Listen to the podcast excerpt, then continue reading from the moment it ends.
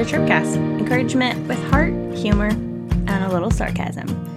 A little inside baseball about my podcast is that typically on Tuesdays, I put all my notes together and sit down, record the podcast, give it to Brian, he produces, and then sometime by Wednesday, everything is ready to be posted.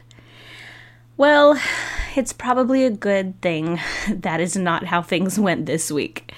Let's just say it has been one of those weeks. I had several mental altercations going on.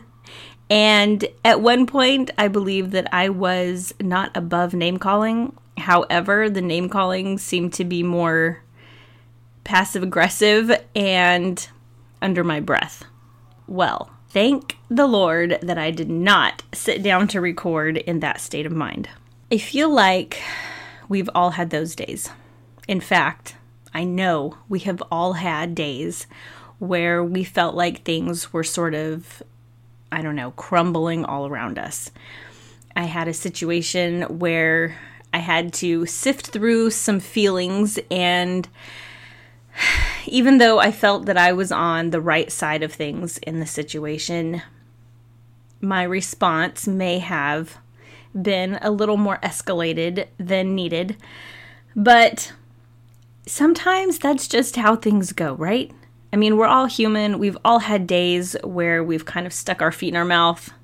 I tend to have several of those days. And I just need to take a minute. I just need to sit down, to take a breath, to back away from the situation, and take some time to ask God to really check my heart. Now, maybe for you, you are one of those people who do not get overly emotional and you can keep calm in all situations, and that is just amazing. I wish that I was that person. I am not typically a hothead or a short fuse kind of a person. However, I felt a little bit out of sorts this week, just in my headspace, and I definitely needed that heart check from God. Somebody made the comment, Is your Jesus showing? Well, yes, Jesus was definitely showing. but he didn't exactly come out of my mouth.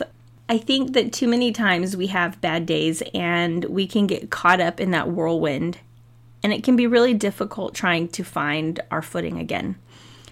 Recently, there was an earthquake we had here in California, and it wasn't huge, it was small. My daughter and I were sitting on the couch watching TV, and all of a sudden the room began to sway, and we just kind of sat there and stared at each other. We didn't say anything until after it was over, and then she was like, Oh my gosh, that is the first really big earthquake I've ever felt. And someone who grew up in the 80s, I remember the huge earthquake when I was little that rocked San Francisco crazily hard. And this one wasn't exactly that big, but for my daughter, it was jarring.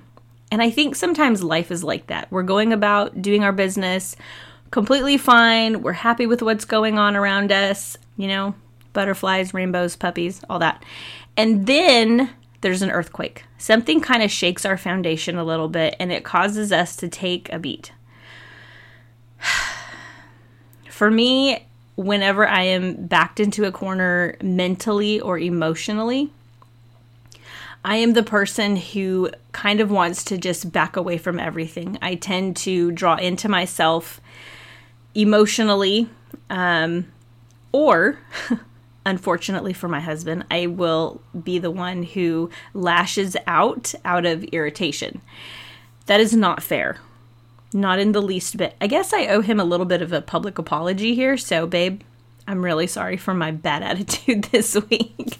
I was reading in the book by Wayne Cordeiro, The Divine Mentor, about a young man who was in ministry and he came into the office where Wayne and another gentleman were sitting, and he was frustrated. And he says, at one point, I don't even have a social life. All I feel like I do is just ministry, ministry, ministry. Okay, that may not apply to everybody, but I think you can probably fill in the blank. Maybe ministry is not something that consumes a lot of your time, but you might feel like all I do is give, give, give. Okay, I know some of you are nodding your head because this is what we do. Those of us who are compassionate, loving, servant minded people, we tend to give of ourselves until we are spent. Well, this young man felt like he was in that situation. And so, one of the suggestions for them that they gave this young man when he was so frustrated in ministry, and one of the things he actually said was, I just want to quit. I want to quit everything. I don't want to do this ministry anymore. I'm done. I am overworked, underpaid, and tired and frustrated, and I'm over it. So, their advice was um, for him to take the next two weeks and commit to one thing. And the thing they asked him to commit to was to spend two hours every morning in devotion time with God. So, some of you might be thinking, I don't have two hours every morning that I can sit down and talk to God. But they said I promise after two weeks, if you still want to quit, then you are more than welcome to do so with our blessing. And so this young man took two weeks and he spent devotional time, like one on one time with God. Now, my suggestion to you is you don't have to search how to do devotion and then do it the same way somebody else does. Spending time with God, maybe for some people, I know I have a friend who her best time with God seems to be when she's listening to worship music. That puts her in the right frame of mind and she's able to pray and talk to God and get her word out, maybe do a little bit of journaling. But the worship music really sets the tone for her. So this young man actually did this, and it says that in the book, um, two weeks later, they saw him setting up chairs for uh, an event, and they said, "So, do you still want to quit, or how are you feeling about this situation?" And he his reply to them was, "Leave the ministry. Ministry is my life. There's nothing like it." And the response back was, I see you've been doing your devotions. Well, unfortunately, I have to say that as much as I spend time reading the Bible and talking to God, sometimes my devotional time can be very surface. And it's not that I'm trying to get out of it, it's just that I'm trying to get to a point I've got point A and point B, and I need to get from this place to this place. And so I don't spend the time with God that is quality time. There might be quantity, but there's not quality there. And my advice to you is when you're frustrated, when life feels like it's overwhelming, take time with God. It doesn't have to be two hours, sometimes all I need is a two minute conversation, and God can completely change my heart and my mind. There is a beautiful psalm, and it's Psalm 61, and it says, Hear my cry, O God, listen to my prayer. From the end of the earth I call to you when my heart is faint. Lead me to the rock that is higher than I, for you have been my refuge, a strong tower against the enemy.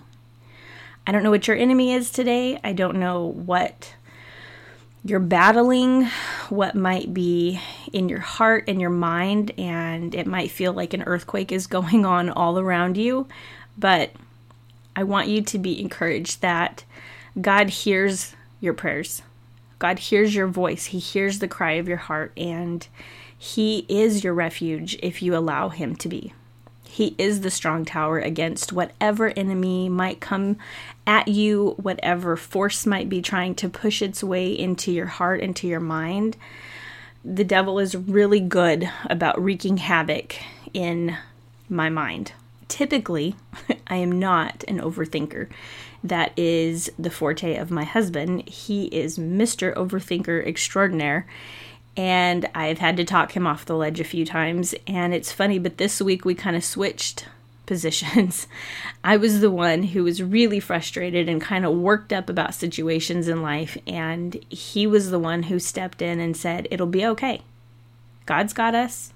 All we have to do is continue on the path that He has called us to do in the ministry that He has led us into. And if things change, we will work them out together. I want to be that voice for you today. telling you that it'll be okay. Things will work out. And as long as we stay plugged into God and allow Him to be that refuge that we run to whenever we get to these moments where life is crazy, He will take care of us. I would love to encourage you to spend time with God and make sure that it's quality, not quantity. Yes, spending a lot of time with God is fantastic, but I tend to be one who can get distracted very easily. And so if I sit down and I have to do a 45 minute Bible study devotional, if I am not in the right frame of mind or heart, I'm just going to rush through it, scribble my answers out, and be done if you're looking for a devotional that is something that you can jump through in, I don't know, maybe 5, 10, 15 minutes at the most, I would encourage you to grab on Amazon my book. It's called Chased by Grace, and you can search my name, Amy Arabian, and you can find it. And this is something that I put together because I am that person sometimes who just needs God to speak to me in a way that is plain and real life. And that's exactly how I wrote. So if you want to grab that book, I would encourage you to do so. And just spend the time with God, talking to Him. If you continue reading Psalm 61, if you go to verse 4, it says, Let me dwell in your tent forever. Let me take refuge under the shelter of your wings. For you, O God, have heard my vows. You have given me the heritage of those who fear your name. I love the image that I get when I read that second part of verse 4. Let me take refuge under the shelter of your wings. Anybody who knows me knows I got a thing for birds. I love wings, feathers, the whole nine yards. And I just like that the picture of, you know, the mother bird with her wings over her small chicks underneath um, sheltered. And that's what God wants to do for you today. He wants to allow you to be sheltered by Him. If you would like more encouragement and sometimes wit, a little bit of wisdom, I would love to have you follow me on Instagram at ChirpcastAmy. I hope that you have a fantastic, encouraged, uplifting day today. I'll catch you next time.